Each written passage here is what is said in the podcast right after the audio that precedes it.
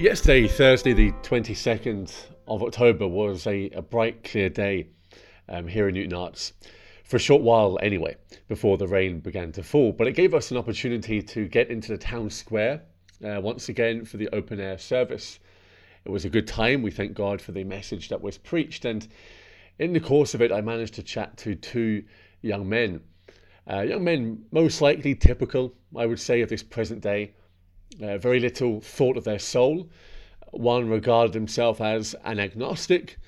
They were neither worried about me being there in the first place, nor were they overly worried if I wasn't there.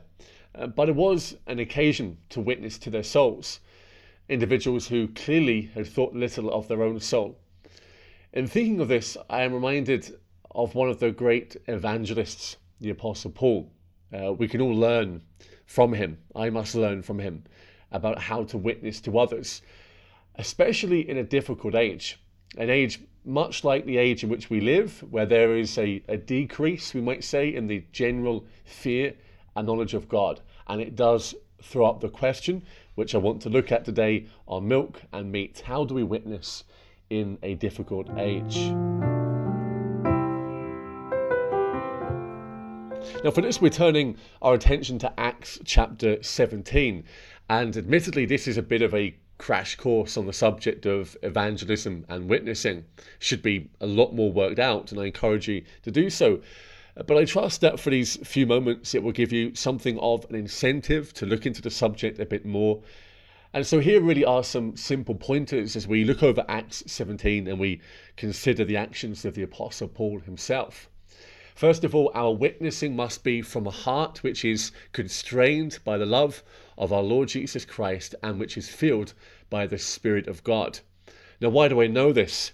Well, in Acts chapter 17 and in verse 16, the Bible says that Paul, when he was at Athens, he was waiting on this occasion. His spirit was stirred in him when he saw the city wholly given to idolatry. It is possible for professing Christians to be distracted by almost anything in this world. Idleness itself becomes one of the greatest hindrances that we know. Uh, and when I think about Paul here, the one thing that strikes me is that although he was waiting and although he was expecting something else, he did not waste the opportunity. Around him, the Athenian life was taking place and it was marked by many things. Idolatry was rife. It is here we see why this man, as an individual, was so unique and set apart by God, because in this moment, his inward life, that always was this way, but his inward life was pressed and stirred. Any act of evangelism, dear friend, must be from a heart which is like this. If our witnessing in the first place, whether it's to someone who is sympathetic to the gospel or someone who is isn't, if all we do is witness and evangelize out of duty, out of fear, out of a sense of responsibility, it carries little, if not any power whatsoever. And surely the key to this is always a close life before God in prayer, much more so in an increasingly hostile world. Also, we should remember that witnessing must reach people where they are. I know that sounds really vague, and it probably should be qualified a, a little bit more. Verse 22 Ye men of Athens, I perceive, Paul says, that in all things ye are too superstitious. Now, when I say that we should reach people where they are, I don't mean this. I don't mean that we need to lower our standards or lower our morals. We don't become, in other words, sinful to try and reach the sinner. Uh, no, when we talk to people, we try to touch the very parts of their lives which are most relevant now, while Paul is not stopping these Athenians and saying, How is your life today? Uh, he is touching upon something which they understood, their, their superstition, uh, the ways in which they were worshipping, the things they did. And so it's really important as we witness to people that we actually talk to them, we engage them where they are, we speak about their lives, we try to probe them, ask the questions, make sure that we're on that same level so that we can effectively speak to them about their soul. Paul, to some extent, is doing this. He's touching on their philosophy, he's touching on their superstitious ways. Paul was always going to get to Jesus Christ and the gospel. But the, the way in which he witnessed to these people in Athens compared to maybe Jews and others in different places, well, there was a difference. There was always the same objective to bring men and women to Jesus Christ. Also, our witnessing must confront people with the existence of God.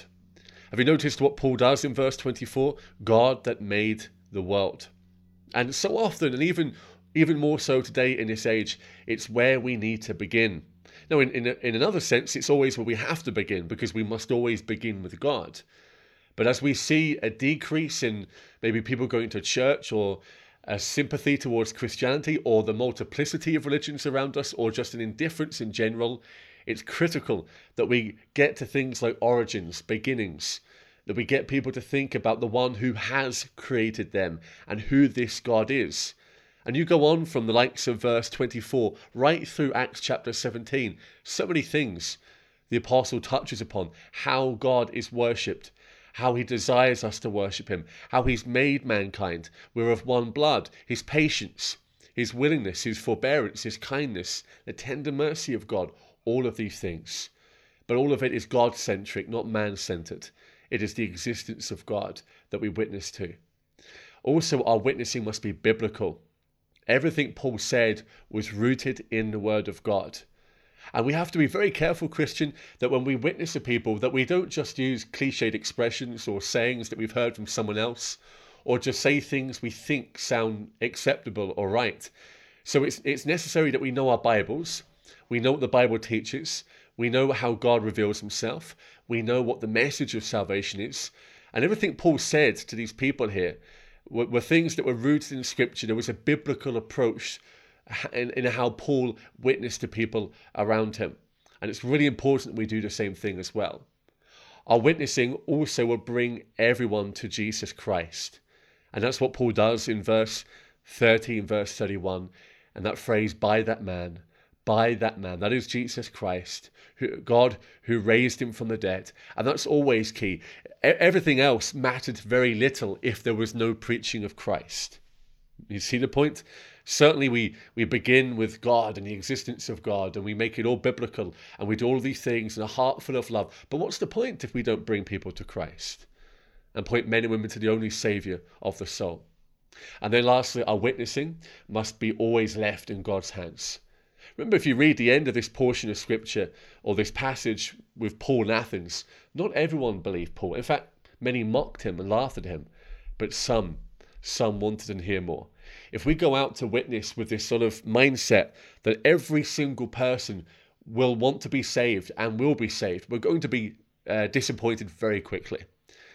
There will be those that mock and those that don't care and, and those that don't want to know. But what we're doing is is that which God has called the Christian church to do, which is to carry out the Great Commission. And there will be those that will mock and those that will laugh, but there will be those that want to hear more. And we trust that God will give such uh, into our lives. So many more things we could think about on uh, the subject of witnessing, but I trust that the Lord will encourage you with these few thoughts on milk and meat today.